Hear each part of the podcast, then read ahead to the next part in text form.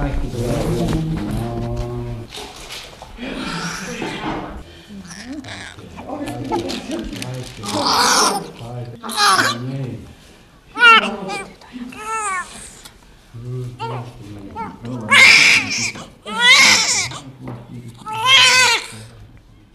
Siinä vaiheessa, kun vauva tupsahtaa maailmaan, on vauvan elämässä ehtinyt tapahtua jo paljon. Jo syntymän hetkellä taakse on jäänyt ihmisen elämän kohtalokkain vaihe. Tämä tapahtuma on koko elämän kaikista tärkein tapahtuma ja se on nimeltään gastrulaatio. Ja, ja tota, on ihan turha kuvitella, että, että lapsen syntymä, meidän avioliitto tai mikään muu tapahtuma olisi niin tärkeää kuin gastrulaation onnistuminen sen takia, että jos se epäonnistuu, niin ei tule mitään. Tämä alkio kuolee ja sillä ei ole mitään mahdollisuuksia selvitä eteenpäin. Vauva on melkoinen ihme, jota ei suinkaan pidä pitää itsestäänselvyytenä. Vanhemmat, äiti ja isä, ovat onnistuneet tuottamaan maailmaan uuden ihmisen, uuden yksilön, jolla on pää ja kädet, jalat ja sydän ja muut elimet. Noin yhdeksän kuukautta kestäneen raskauden aikana on muotoutunut uusi pieni ihminen. Ihminen pystyy tuottamaan itsensä kaltaisia jälkeläisiä. Lisääntyminen on merkillinen tapahtuma. Siinä uusi yksilö syntyy äidin sisällä.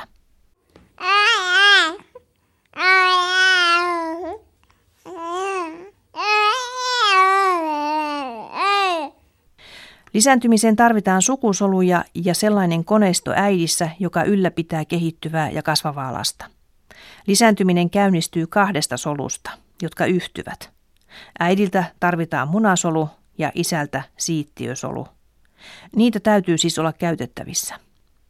Siittiöitä syntyy miehessä koko ajan, mutta naisella on sukusolukokoelma valmiina jo syntymän hetkellä – professori Hannu Sarjola Helsingin yliopistosta biolääketieteen laitoksesta. Siinä on oikeastaan hirveän iso ero miehen ja naisen välillä. Et, et naisen kaikki munasolun aihiot tulee sikioaikana valmiiksi. Ja ne odottelee siellä munasarjassa, kunnes se sitten vuoron perään kuukautiskierrossa irtoaa, eli ovuloituu. Ja alun perin niitä on 10 miljoonaa, ja sitten niistä 9 miljoonaa kuolee jonkun kummallisen laatukontrollin ansiosta sikiövaiheessa ja niistä parhaat 1 miljoona jää henkiin ja sitten niistä yhdestä miljoonasta se 250 irtoaa sitten kuukautiskiertojen aikana naisen hedelmällisen elämän kuluessa. 250 miljoonasta se on aika pieni määrä, joka tällä tavalla virallisesti ikään kuin irtoaa sieltä ja loput jäävät siis millään tavalla hyödyntämättä. Niin, ne jäävät millään tavalla hyödyntämättä. Ja, ja koska ne on siis ne kaikki irtoavat munasolut on, on siis samanikäisiä kuin se nainen itse, niin, niin ne vanhenee tietysti ihan saman tapaa kuin nainen. Niin, niin sen seurauksena vanhojen naisten lapsilla on enemmän kromosomivikoja kuin nuorten naisten lapsilla. Ja se on tietysti asia, joka kannattaa naisten muistaa, kun ne miettii, milloin ne rupeaa raskaaksi. Missä vaiheessa sikiövaiheessa syntyvät nuo munasolut?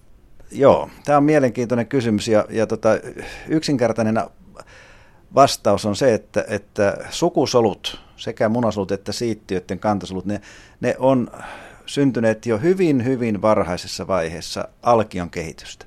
Ja kun alkion kehityksessä on semmoinen ratkaiseva vaihe, tämä kolmen alkiokerroksen muodostuminen ja sitten kaikkien elinaiheiden määräytyminen sen seurauksena – niin nyt sitten tämä sukusolupopulaatio suojautuu tätä määräytymistä varten pakenemalla ruskuespussi.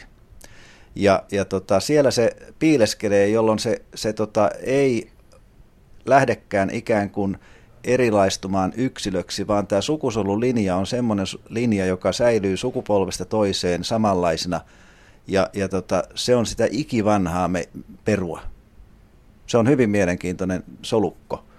Ja sen jälkeen, kun naisen sukusolu vaeltaa sieltä ruskuaispossista sinne munasarjaan, niin siellä se sitten kehittyy munasolun esisoluksi ja vastaavasti kun miehen sukusolu vaeltaa sinne kivekseen, niin siellä se erilaistuu sitten kiveksen esisoluksi. Miten niitä ravitaan, millä tavalla niiden kuntoa huoletaan sikioaikana ja sitten koko nuoruuden elämän aikana niin, että ne pysyvät terveinä ja hyvinä sitten kun koittaa vihdoin se tilanne, että ne hedelmöityvät. Joo, siellä, siellä on tämmöisiä kumulussoluja, jotka niin kuin toimii niin kuin hoitajina ja ravitsijoina ja, ja tota, sillä tavalla ne sitten saa sitä hoivaa pysyäkseen hengissä. Sitten siinä on vielä semmoinen mielenkiintoinen piirre, joka ei koske pelkästään sukusoluja, mutta kaikkia kantasoluja, niin niillä on tämmöinen erittäin voimakas antioksidatiivinen järjestelmä, koska happihan on periaatteessa myrkkyä. Et, et se on välttämätöntä elämälle, mutta, mutta on myöskin myrkkyä soluille. Sen takia, että muodostuu hapen seurauksena muodostuu happiradikaaleja. Niin millään muulla solukolla kuin näillä kantasoluilla, sukus, sukusolujen kantasoluilla ja muilla kantasoluilla ei ole näin voimakasta antioksidatiivista järjestelmää. Ja tällä tavalla ne pysyy sitten niin hyvinä kuin ne voivat pysyä. Minkälaisessa paikassa ne ovat siellä säilössä? Ne on siellä syvällä munasarjan sisällä, semmoisen stroomasolukon keskellä, että, että siellä ilmeisesti on optimaaliset olosuhteet sitten tässä hengissä säilymiselle. Sitten taas siittiöiden kantasulut sijaitsee sitten siellä kiveksen siementiehyissä. Nämä siementiehet on pitkiä putkia, jotka sitten yhtyy saman ulos pääsytiehen ja, ja tota, näitä putkia on yhdessä kiveksessä 250 metriä. Et aikamoinen verkosto sekin on. Siittiöitä syntyy valtava määrä miehessä koko ajan. Miten paljon? Siittiöiden kantasut on siis siellä kiveksessä pojan syntyessä. Sitten ne pysyy hiljaisena siellä, kunnes tulee puberteetti. Ja sen jälkeen sitten alkaa kuhina. Eli silloin siittiötuotanto käynnistyy ja, ja tota, se pysyy sitten terveellä miehellä suhteellisen hyvänä loppuun asti. Ja, ja tota, siittiöitä muodostuu noin miljoona tunnissa. Ihmisyksilö lähtee kehittymään, kun aivan alussa kaksi solua, äidin munasolu ja isän siittiösolu, siis yhtyvät. Tämä on tapahtunut noin yhdeksän kuukautta ennen vauvan syntymää. Dosentti gynekologi Pia Vuorela naisten klinikalta Helsingin yliopistollisesta keskussairaalasta. Yleensä munasolu ja siittiö kohtaavat toisensa munajohtimessa. Munasoluhan on lähtenyt sieltä munasarjasta vaeltelemaan kohti kohtua ja ehkä toivoo sitten siinä matkalla tapaavansa jonkun kivan siittiöpojan. Siittiöt taas tietenkin tulevat sieltä emättimen kautta, vaeltavat kohdun kaulan läpi kohtuun ja edelleen siitä lähtevät uimaan pitkin munajohtimia. Munajohtimia on yksi kummallakin puolella, toinen oikealla ja toinen vasemmalla se, että kummalla puolella kyseisessä kuukautiskerrossa munasolu on liikkeellä, se on täysin sattumanvaraista. Kummalla puolella tahansa on aina ihan yhtä hyvä. Ja jos sitten siittiö ja munasolu kohtaavat toisensa siellä munajohtimessa, munasolu voi hedelmöittyä. Ja tämä hedelmöittynyt munasolu sitten jatkaa matkaa kohti kohtuonteloa. Löytävätkö siittiö ja munasolu toisensa helposti? voisi kuvitella, että kun molemmat ovat valtavan pieniä, niin siellä on paljon tilaa ympärillä ja niiden toistensa löytäminen on vaikea, vaikea ja satunnainen tapahtuma. No joo, tämä onkin mielenkiintoinen kysymys. Näin voisi ajatella, että se olisi satunnaista. Luonto on kuitenkin järjestänyt niin, että jollakin tapaa ne ehkä vähän houkuttelevat toisiansa puoleensa. Onko niissä siis tällaisia houkutusaineita? No voisi sanoa tämmöisiksi houkutusaineiksi. Siellä on aika tarkka tämmöinen säätely erilaisissa välittäjäaineissa, kasvutekijöissä, valkuaisaineissa. Mitä sitten tapahtuu, kun ne ovat löytäneet toisensa ja tapahtuu tämä hedelmöityminen? Eli siittiösolu tunkeutuu munasoluun. Mitä sille munasolulle tapahtuu sen jälkeen? No munasolu tulee silloin tyytyväiseksi kohdattuaan tämän yhden siittiön, yleensä yhden, ja sitten sen pinta muuttuu sellaiseksi, se ikään kuin sulkee ovensa. Sen pinta muuttuu sellaiseksi, että se ei enää vastaanota uusia siittiöitä. Ja se lähtee, lähtee sitten kulkemaan siellä. Joo, se jatkaa matkaansa edelleen kohti kohtuanteloa, minne päin se oli jo koko ajan kulkemassakin. Ja, ja kun tämä hedelmöittynyt munasolu sitten pääsee kohtuonteloon, niin se istahtaa sinne jonnekin. Se voi istahtaa sinne ihan minne tahansa. Useimmiten se istahtaa johonkin sellaiseen paikkaan, että se on raskauden jatkumiselle ja sitten myöhemmin synnytystapahtumalle niin suotuisa paikka. Se voi istahtaa minne tahansa, mutta miten se istahtaa sinne? Siis mitkä voimat saavat sen pysymään sitten siinä paikallaan? No kun se johonkin kohtaan istahtaa, eli ikään kuin tarttuu kiinni, niin silloin se tavallaan tunkeutuu sinne kohdun limakalvon sisälle. Ja silloin jälleen erilaisten välittäjäaineiden vaikutuksesta tähän kohtaan alkaa se kohdun limakalvon pinta, voisiko käyttää sanaa, vähän sulaa pois alta ja tämä pääsee sinne limakalvon sisälle, limakalvon ympäröimäksi tämä munasolu. Sen jälkeen se ei siitä enää oikeastaan voi liikkeelle lähteä. Sen jälkeen se sitten jatkaa matkansa siitä sen hyvin ohuen limakalvokerroksen läpi kohti sitä kohdun varsinaista lihasseinää ja sinne sitten tämä istukka ikään kuin ankkuroituu. Onko sillä mitään väliä, mihin kohdun kohtaan se asettuu? Ylös, alas, sivuille? Pääsääntöisesti voisi sanoa, että ei ole niinkään väliä. Yleensä nämä hedelmöittyneet munasolut osaa välttää tämmöisiä kriittisiä paikkoja, joita olisi vaikkapa sellainen, että menisi ihan liian alas kohti sitä kohdun kaulaa, joka ei ole suotuisa paikka. Siitä voi joko raskaus mennä kesken tai sitten, jos se jatkuu, tulla ihan hulppeitakin verenvuotoja ja ongelmia. Ja toiset kriittiset paikat ovat ehkä ihan siellä, mihin nämä munajohtimet kiinnittyy siellä kohdussa. Eli kaikki nämä, voisiko ajatella uloskäyntikanavat sieltä kohdusta, niin ne on semmoisia kriittisiä paikkoja. Niissä ei oikein mahdu sit se sikiö kasvamaan ja kehittymään. Mutta kaikki semmoinen niin vapaa pinta-ala, ne kaikki kohtuontelon seinämät, niin ne on niitä turvallisia paikkoja ja onneksi luonto on järjestänyt niin, että suurimmaksi osaksi ne munasolut kiinnittyy näille suotuisille paikoille. Kun munasolu on kiinnittynyt sitten sinne paikalleen ja sitten se istukka alkaa syntyä, niin siitä alkaa sitten se yhteistyö äidin kanssa tai yhteiselämä. No me voitaisiin ehkä ajatella niin, että se uuden yksilön elämä oikeastaan alkaa sillä hetkellä, kun se siittiö tunkeutuu sinne munasoluun ja hedelmöittää sen. Sillä hetkellä oikeastaan alkaa se uuden yksilön elämä. Mutta tässä vaiheessa äiti itse ei tiedä vielä, että onko hänen munasolunsa hedelmöittynyt vai ei äiti itse tai nainen itse huomaa sen oikeastaan vasta sitten, kun tämä, tämä tunkeutuminen sinne kohdun limakalvolle on jo tapahtunut ja kun hiljalleen alkaa se istukka kehittyä. Siinä vaiheessa nämä uudet istukkasolut alkaa erittää raskaushormonia ja siinä vaiheessa esimerkiksi raskaustesti muuttuu positiiviseksi. Tämä voisi olla ehkä se hetki, kun me sanotaan, että on sitten jo hyvä yhteiselämä sen alkion ja äidin välillä. Ja tätä yhteiseloa jatkuu varsin pitkään, äidin sisällä yhdeksisen kuukautta, eikä yhteiselo suinkaan pääty vauvan syntymään, vaan jatkuu senkin jälkeen, vaikka vauva jo kasvaakin äidin ulkopuolella.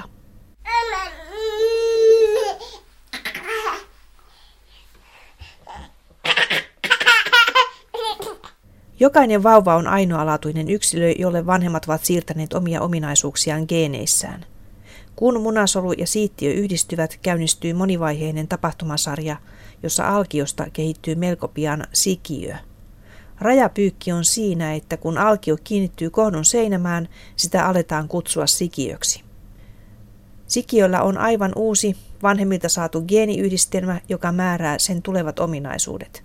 Kehitysbiologian professori Hannu Sarjola siittiö on ennen tätä yhtymistä puolittanut kromosomistonsa, koska meillähän on siis 23 kromosomiparia, niin siittiössä on vain puolet niistä. Ja, ja tota, sitten munasolu on valmistautunut tähän puolittamiseen, mutta se puolittaa kromosomistonsa vasta sillä hetkellä, kun siittiö tunkeutuu sisään. Ja, ja tota, sen jälkeen munasolun pinta kovettuu salaman nopeasti millis- tai mikrosekunneissa – ja, ja tota, muut siittiöt ei pääse enää munasolun sisälle. Jos joskus kuitenkin äärimmäisen harvoin, mutta joskus näin tapahtuu, niin sen jälkeen sitten tämä alkio kuolee.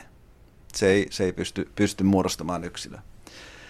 Ja, ja tota, tämä munasolun pinnan kovettuminen perustuu moneen erilaiseen tapahtumaan ja, ja tota, se on hirveän tärkeä koko tämän tapahtuman onnistumisen näkökulmasta. Ja siis nyt kun meillä on siis puolikkaat kromosomistot siittiöstä ja munasolusta, niin nämä sitten yhtyy. Ja, ja tässä yhtymisessä muodostuu yksilöllinen genomi, siis jokainen rekombinaatio, niin kuin sanon, eli yhtyminen, niin, niin tuottaa erilaisten geenien täysin uniikin yhdistelmä. Ja sitten alkuvaiheet erilaistumisesta ensimmäisen vuorokauden aikana perustuu munasolussa äidiltä perittyihin proteiineihin ja lähettiedänä-molekyyleihin. Ja ensimmäinen solun jakaantuminen sitten tapahtuu noin 24 tunnin kuluttua hedelmöityksestä. Aika nopeasti siis tapahtuu kaikki tuo? Se tapahtuu hyvin nopeasti ja siinä pitää tapahtua hirveän dramaattisia asioita. Ja, ja tota, yksi keskeinen tapahtuma on se, että hedelmöityksen seurauksena nämä isän ja äidin kromosomit ikään kuin uudistuu. Se tarkoittaa sitä, että elimistön geeneistä suurin osa on, on erilaistuneissa soluissa lukittuna erilaisten kemiallisten yhdisteiden avulla, joista tärkein on siis metyyliryhmä. Metyyliryhmä tarkoittaa molekyylissä kiinni olevaa kemiallista ryhmää, jossa hiili on kiinnittyneenä kolmeen vetyatomiin, siis hiili kiinnittyneenä kolmeen vetyyn. Tämä metyyliryhmä sulkee sen, lukitsee sen geenin. Ja normaali solussa noin 7000 geeniä on vaan aktiivinen, loput 13-14 000 geeniä on lukittuna. Niin nyt sitten nämä lukot avataan sitten hedelmätyksen seurauksena ja sitten rakennetaan myöhemmin erilaistumisen kuluessa uudestaan. Eli tämä, tämä lukon avaaminen on se kaikista tärkein prosessi, joka tehdään sen ensimmäisen vuorokauden aikana.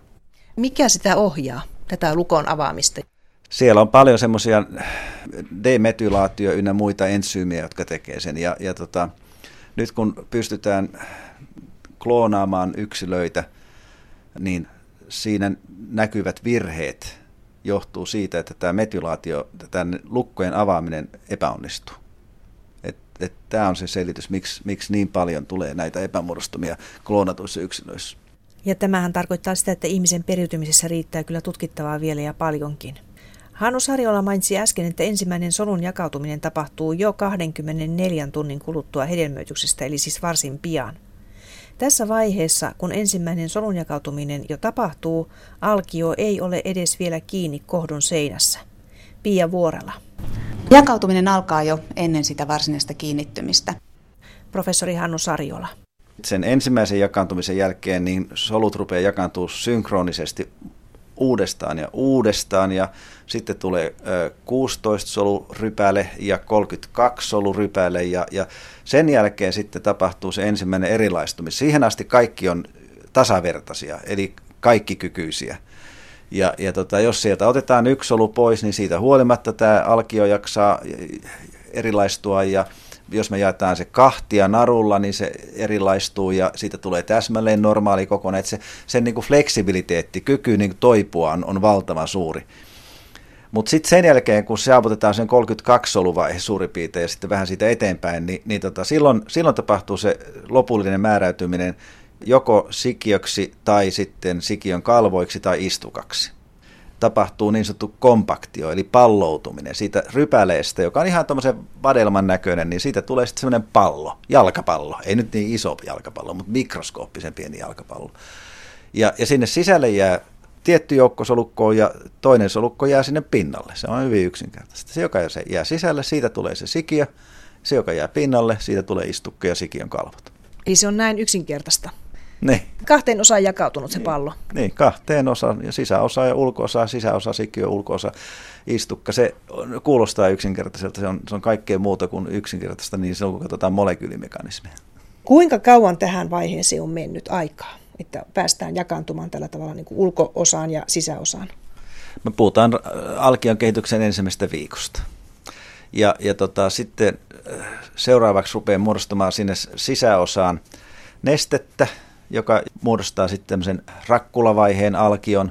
Ja siinä reunassa on vielä tämä sisäsolumassa, sisäsolupopulaatio, josta tulee se, se tota, sikiö. Ja, ja tota, siinä sisäsolumassassa rupeaa tapahtumaan sitten muotoutumista. Eli se ei ole enää massaa muutaman päivän kuluttua, vaan siihen ilmaantuu kaksi kerrosta, ektodermi, endodermi. Ja seurauksena sitten on, on semmoinen levymäinen alkio, jonka molemmin puolin on kaksi rakkulaa, siis ylempi rakkula ja alempi rakkula. Ja, ja sitten tämä levy lähtee muotoutumaan uudestaan niin, että, että sieltä ektodermista, siitä pintapuolesta, niin kun vaeltaa sinne endodermiin, sinne alaosaan, niin, niin solukkoon ja, ja sitten seuraavaksi vielä niin kuin siihen väliin, näiden kahden levymäisen kerroksen väliin, muodostuu kolmas kerros. Eli meillä muodostuu kolme lehtinen alkio, ja vaikka niin, kuin niin hölmöltä tuntuukin, että tämä, tämä levy, jossa on vain kolme solukerrosta, niin, niin seuraavassa vaiheessa yhtäkkiä koko elimistön kaikki elinten aiheet ja niiden paikat on määräytynyt. Edellä mainitun jakantumisen perusteella. Nimenomaan tämän, tämän tota, kolmilehtisen alkion kolmikerroksisen alkion muodostumisen seurauksena. Eli tämä, tämä tapahtuma on koko elämän kaikista tärkein tapahtuma ja se on nimeltään gastrulaatio ja tämä on gastrula. Ja, ja tota, on ihan turha kuvitella, että, että lapsen syntymä, meidän avioliitto tai mikään muu tapahtuma olisi niin tärkeää kuin gastrulaation onnistuminen sen takia, että jos se epäonnistuu, niin ei tule mitään. Tämä alkio kuolee, sillä ei ole mitään mahdollisuuksia selvitä eteenpäin. Alkio kehittyy alussa niin nopeasti, että sydämen aihio alkaa sykkyä jo kolmen viikon ikäisellä alkiolla.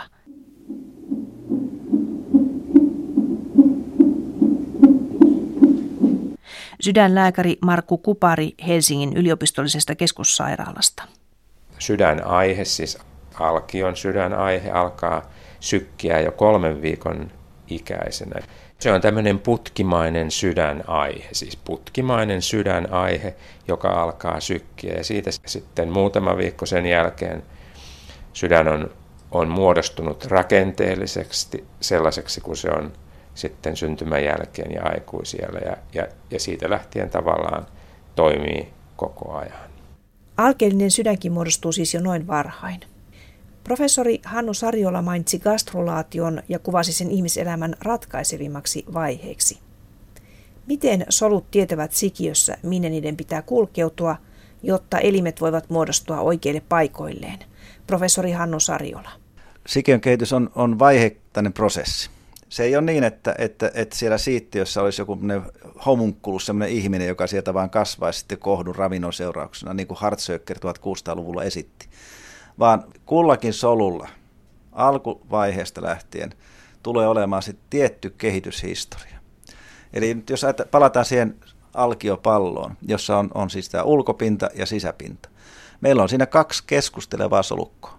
Siellä ulkopinta keskustelee sisäpinnan kanssa ja sisäpinta sen keskustelun seurauksena määräytyy sikiöksi ja ulkopinta istukaksi ja sikiön kalvoiksi. Sen jälkeen keskustelu siirtyy sinne sikiö sisäsolumassaan, sisempään osaan, jossa sitten muodostuu se ektodermi ja endodermi, jotka rupeaa keskustelemaan keskenään. Ja sitten se johtaa siihen kastrulaation, joka on koko elämän kaikista tärkein tapahtuma, ei mitkään syntymät tai häät tai hautajaiset. Ja, ja tota, näin tämä etenee. Eli yksinkertaisesta aiheesta yhä muututaan yhä monimutkaisemmaksi tietyn keskusteluketjun kautta, eli induktiivisen vuorovaikutuksen kautta.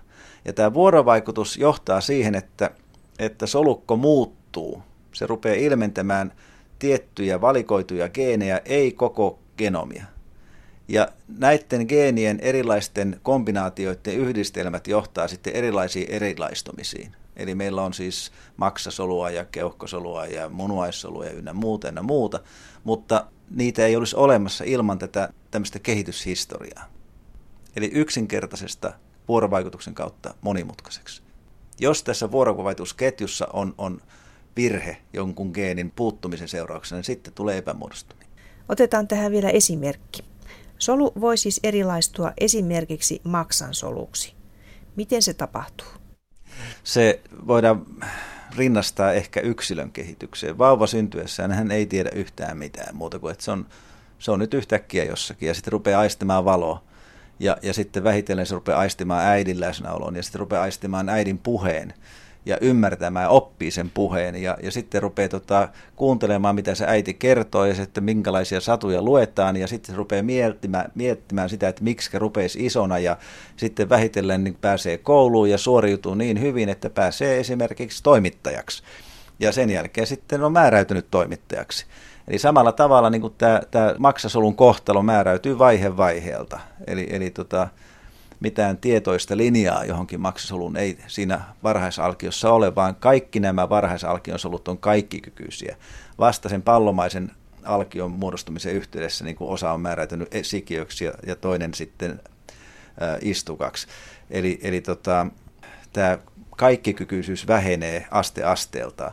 Meillä on kuitenkin sitten kaikissa elimissä edelleen pieni solupopulaatio, joka on säilyttänyt – ainakin melkein kaikki kykyisyytensä. Eli meillä on tämmöisiä kantasoluja myöskin aikuisen kudoksissa ja näyttää siltä, että ainakin tietyillä kokeellisilla tempuilla niin pystytään niin kuin muuttamaan ne takaisin siis alkion kantasoluiksi. Kun sikiö kehittyy ja sen kudokset alkavat muodostua, solut vaeltavat paikasta toiseen huomattaviakin matkoja. Soluhan on joka tapauksessa pienen pieni ja meidän mielestämme pienetkin etäisyydet ovat sille suuria etäisyyksiä.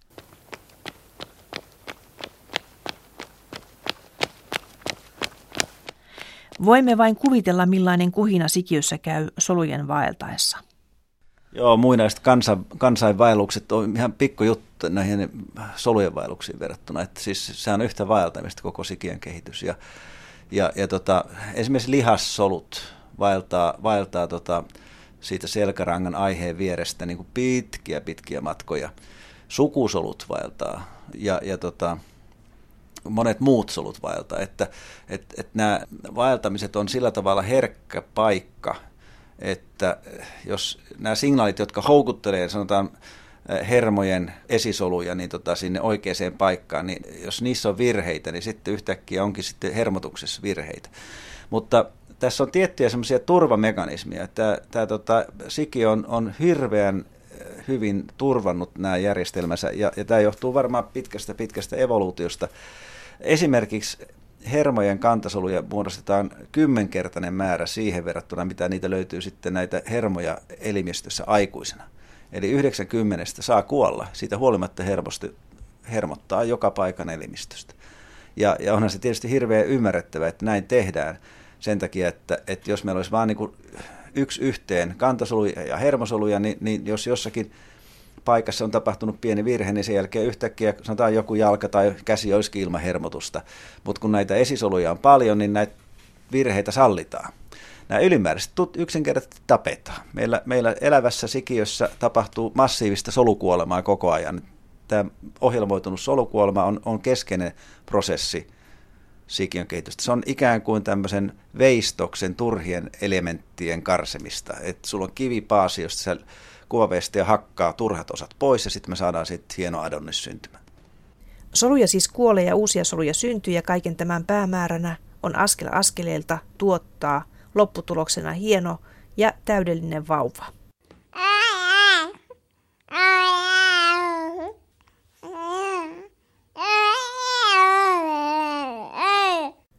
Jotta elimet voivat muodostua oikeille paikoilleen sikiössä ja toimia oikein syntyvässä lapsessa, solut vaeltavat sikiössä paikasta toiseen ja ne vaeltavat pitkiäkin matkoja ja kuitenkin lopulta löytävät oikean paikkansa.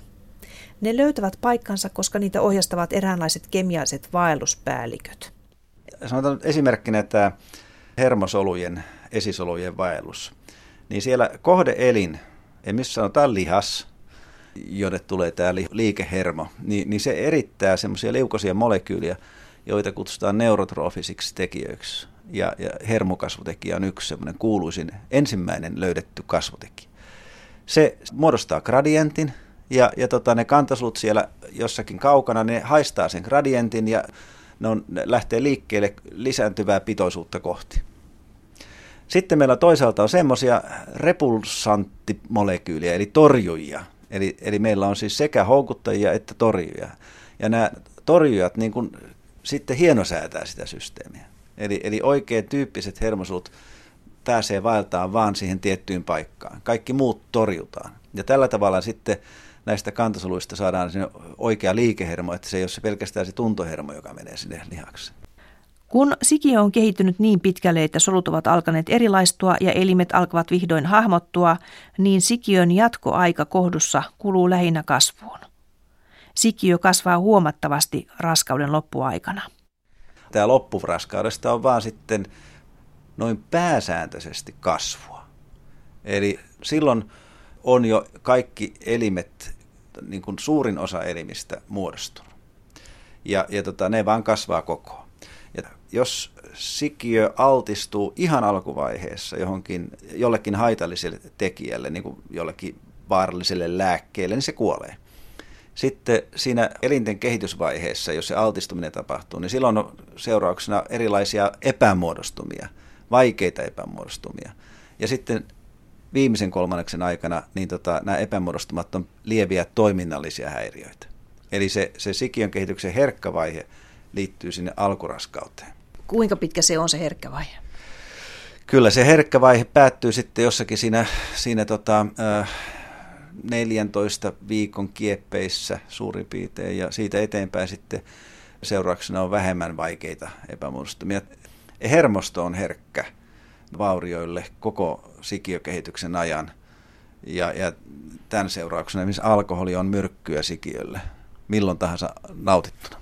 Tarkoittaako tuo 14 viikkoa sitä, että ne elimet ovat silloin suurin piirtein muodostuneet ja sen jälkeen tapahtuu vain sitä kasvua? Kyllä, näin, näin suurimman. Osa näistä elimistä tietysti erilaistuu vasta syntymän jälkeen, niin kuin rautahampaat. Et, et ei tämä ihan sataprosenttinen tämä noin kun jako ole. Et, et eri elinten vaiheet eri sikiökehityksen vaiheissa niin, niin on, on vähän erilaisia, mutta tämä pääsääntö on näin, niin kuin mä äsken kuvasin.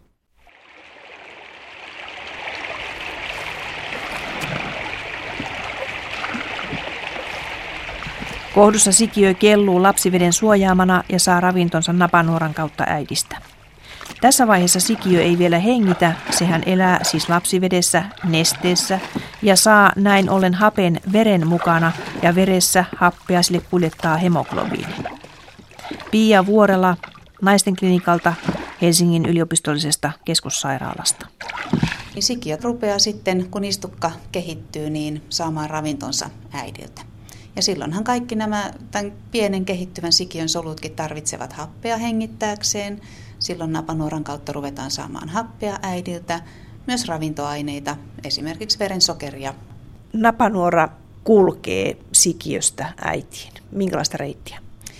No napanuora itsessään on siellä vapaassa lapsivesitilassa. Kun tätä pientä sikiötä ympäröi lapsivesi, sikiö tavallaan ui siellä lapsivedessä. Napanuora lähtee siitä nimensä mukaisesti sikiön navasta ja päätyy sitten toisessa päässään istukkaan. Ja istukka on, voisi oikeastaan kuvailla, että se on niin kuin tämmöinen kakku, tämmöinen litteä kakkumainen rakenne, joka sitten on oikeastaan vain iso kimppu, iso kakku verisuonia. Tämä napanuorasta tulevat verisuonet jakautuu sinne istukkaan ja toisaalta äidistä kohdusta tulevat verisuonet niin ikään jakautuvat sinne istukkaan. Istukassa on lukuisa määrä tämmöisiä pieniä verisuoden päitä, jotka sitten ovat vieri vieressä äidin ja sikiön haarottuneet pienet verisuonet ja sitten siitä seinämiensä läpi ne sitten vaihtavat sikiölle happea ja sikiöstä taas hiilidioksidit äidille, jotta äiti voi ulos hengittää ne omassa hengityksessään äidiltä verensokeria, muita ravintoaineita sikiöön ja sikiöltä taas puolestaan aineenvaihduntatuotteita sinne äidille ja äiti voi sitten äidin elimistön erittää. Sikiö saa tuossa vaiheessa sen hapen veren kautta. Onko se täysin samaa verta, mitä äidin verisuonistossa kiertää? Ei. Kaikki äidin veressä olevat aineet eivät suinkaan kulkeudu sikiöön. Äidin ja sikiön verenkierrot ovat toki ihan erilliset. Sikiöllä on oma verenkiertonsa ja oma hemoglobiininsa joka sikiöllä onkin korkeampi pitoisuus kuin äidillä. Ja äidillä on oma verenkiertonsa ja oma hemoglobiininsa. Ja sitten näiden verisuonten pienten päätteiden seinämien läpi nämä hemoglobiinit sitten vaihtaa ikään kuin kuljettajalta toiselle sen saman hapen. Eli siinä istukassa tapahtuu tällaista aineiden valikoitumista, että osa niistä aineista vaan menee sieltä läpi sillä tavalla, että ne pääsevät siihen sikiöön. Juuri näin, ja siellä onkin aika hieno tämmöinen tasapaino, että mitä tämän ohuen pienen tai ohuen pinta-alaltaan kylläkin kovin suuren seinämän läpi päästetään. Kaikki tarpeellinen päästetään, puhuimmekin jo tästä hapesta ja ravintoaineista. Esimerkiksi läpipäästetään immunoglobuliineja, jotka on tämmöisiä vasta-aineita, jotka suojaa meitä erilaisia taudinaiheuttajia vastaan. Silloin kun lapsi sitten aikanaan syntyy, niin hänellä on jo valmiiksi tämmöistä puolustusmekanismia erilaisia tauteja vastaan. Ja tämä on esimerkki semmoisesta hyödyllisten aineiden siirtymisestä. Voiko sinne siirtyä jotain vaarallista? Kyllä, siinä voi siirtyä paljonkin vaarallista. Vaarallisimpina ehkä ensimmäisenä tulee mieleen tupakointi, Äidin tupakoinnin mukana siirtyy valitettavan suuri määrä myrkkyjä sekä sinne istukkaan että sikiöön. Ja tupakka onkin sen luokan myrkky, että raskaana olevien ei kannattaisi lainkaan tupakoida. Ja sama ilmeisesti koskee alkoholia. Sama koskee valitettavasti myös alkoholia, eli niin ikään raskaana olevan ei kannattaisi lainkaan käyttää alkoholia, koska täysin turvallista rajaa me emme tiedä. Minkälaista tämän sikiön elämä muuten on siellä kohdussa. Miten sikiö aistii sitä ympärillä olevaa tilaa? No sikiö ainakin aistii koskettelun. Se on sellainen seikka, jota me saatetaan ihan potilasvastaanotollakin käyttää hyödyksi. Kaiken kaikkiaan se, mikä aina kertoo siitä, että sikiö voi hyvin, on se, että sikiö liikkuu. Ja lääkäri vastaanotolla, kun sikiön vointia tarkistetaan, niin yksi asioista, joihin kiinnitetään huomiota, on se sikiön liikkuminen. Jos olisi niin, että sikiö ei juuri siinä vastaanoton aikana liiku ja lääkäri kuitenkin on sitä mieltä, että haluaisi itse kuitenkin nähdä, että tämä sikiö oikeasti liikkuu, niin silloin me tehdään niin, että ihan siitä vatsan päältä me vähän heilutellaan äidin, äidin vatsaa tai ikään kuin silitellään sitä vähän tuupataan sitä sikiötä ja yleensä tähän kosketukseen niin sikiö reagoi rupeamalla liikkumaan. Ja se on semmoinen terve refleksi ja siinä kohden tämä sikiön aistiminen, tämä kosketusaisti, niin sitä voi hyvin käyttää hyödyksi tämmöisessä tutkimisessa, missä selvitetään, että hän voi hyvin. Nukkuuko sikiö siellä? Kyllä, sikiöt myös nukkuvat. Heillä on kanssa tämmöinen vireysvalverytmi, ihan niin kuin vastasyntyneillä tai meillä aikuisilla. Se, että kuinka pitkä se kulloinkin on, niin sehän on toki yksilöllistä. Kuuleeko sikiö ääniä ympäristöstä? Tiedän, että sellaisia tutkimuksia on tehty tai äidit itse saattavat kertoa, että, että tietynlaisten äänien kuuluessa niin oma sikiö vaikuttaa rauhallisemmalta, mutta tieteellistä vastausta en tähän osaa antaa. Raskaana olevista äideistähän tehdään ultraäänitutkimuksen ja niissähän nähdään sitten, mitä se sikiö puuhailee siellä. Niin siellähän voi nähdä tällaisen tilanteen, että sikiö imee peukkua. Joo, sikiö voi tosiaan imeä peukaloa. Olen itsekin tämän toisinaan ultraäänitutkimuksessa nähnyt. Se, mitä näkee vielä useammin kuin sattumalta juuri sen hetken, kun peukalo on suussa tai huulien kohdalla, niin vielä useammin näkee, kuinka sikiö nieleskelee. Ja se on oikeastaan osa sitä normaalia kehitystä siellä kohdussa. Sikiöthän jatkuvasti nieleskelevät lapsivettä ja toisaalta myös pissaavat eli virtsaavat sinne lapsiveteen. Ja lapsivesi kiertääkin koko ajan muun muassa sillä tavoin, että, että sikiöt sitä nieleskelevät ja sitä menee sitten heidän suolistoonsa. Ja ilmeisesti se omalla tavallaan myös auttaa sitä suoliston kypsymistä. Mitä tuo lapsivesi kaiken kaikkiaan on? No lapsivedessä on toki nimensä mukaan paljon vettä. Se on väriltään yleensä aika tämmöistä väritöntä. Siellä on proteiineja, valkuaisaineita, siellä on sokeria muun muassa. Mistä se alun alkaen tulee sinne? Alun alkaen lapsivettä rupeaa erittymään istukansoluista ja toki sitten siinä raskauden aikana myös sikiön keuhkot erittävät lapsiveteen omia, omia tuotoksiaan, tämmöistä keuhkolimaa, kenties myös vähän sitä nestettä. Ja sitten tämä lapsen nieleskeleminen toisaalta vähentää veden määrää ja toisaalta hänen virtsaaminen sitä lisää se lapsivesi suojaa sitä lasta myös joka puolelta, että se ikään kuin kelluu siinä vedessä. Joo, lapsi ikään kuin kelluu siellä vedessä. Veden määrä voi sitten vähän vaihdella, sekin on pikkuisen yksilöllistä, mutta yleensä se tasapaino on sellainen, että lapsi on ikään kuin melkeinpä joka puolelta vähän veden ympäröimä.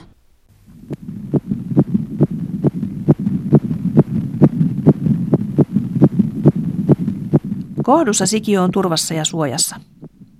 Sen vointia seurataan, muun muassa sen sydänääniä kuunnellaan ja ultraäänen avulla otetaan jopa elävää kuvaa sikiöstä. Kuvia katsellessaan äiti varmasti miettii jännittyneenä, miten pienokainen jaksaa. Äidin ja sikiön suhde on erikoinen.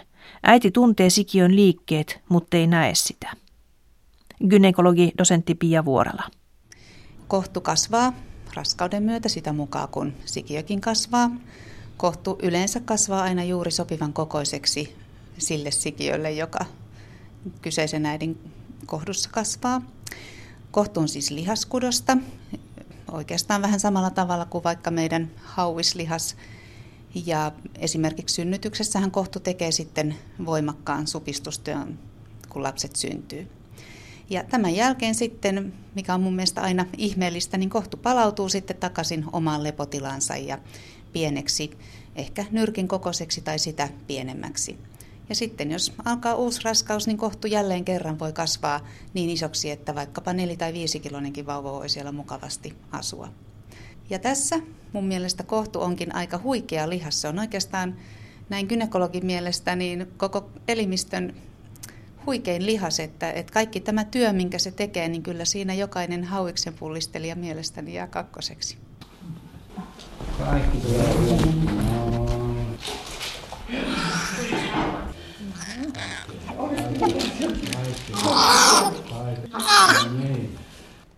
Se varsinainen työ tulee sitten siinä synnytystapahtumassa, kun, kun lapset syntyy. Kohtulihaksen saa supistelemaan oksitosiini-niminen hormoni. Oksitosiini on hormoni, jota aivot rupeavat erittämään, kun synnytyksen aika on. Aivot tietävät raskauden ollessa riittävän pitkällä, niin ruveta, ruveta oksitosiinia erittämään ja synnytyksen käynnistämään. Miten siinä tapahtuu siinä kohdussa silloin, kun vauva syntyy? No kohtuulihas rupeaa supistelemaan ja kohtuulihas supistuu niin paljon, että jos ajattelee, että se on tämmöinen pallo, missä on yksi uloskäynti, eli synnytyskanava, niin kun se pallo riittävästi vaan supistuu supistumistaan pienemmäksi, niin sitten se ikään kuin väkisin työntää tämän sikiön ulos.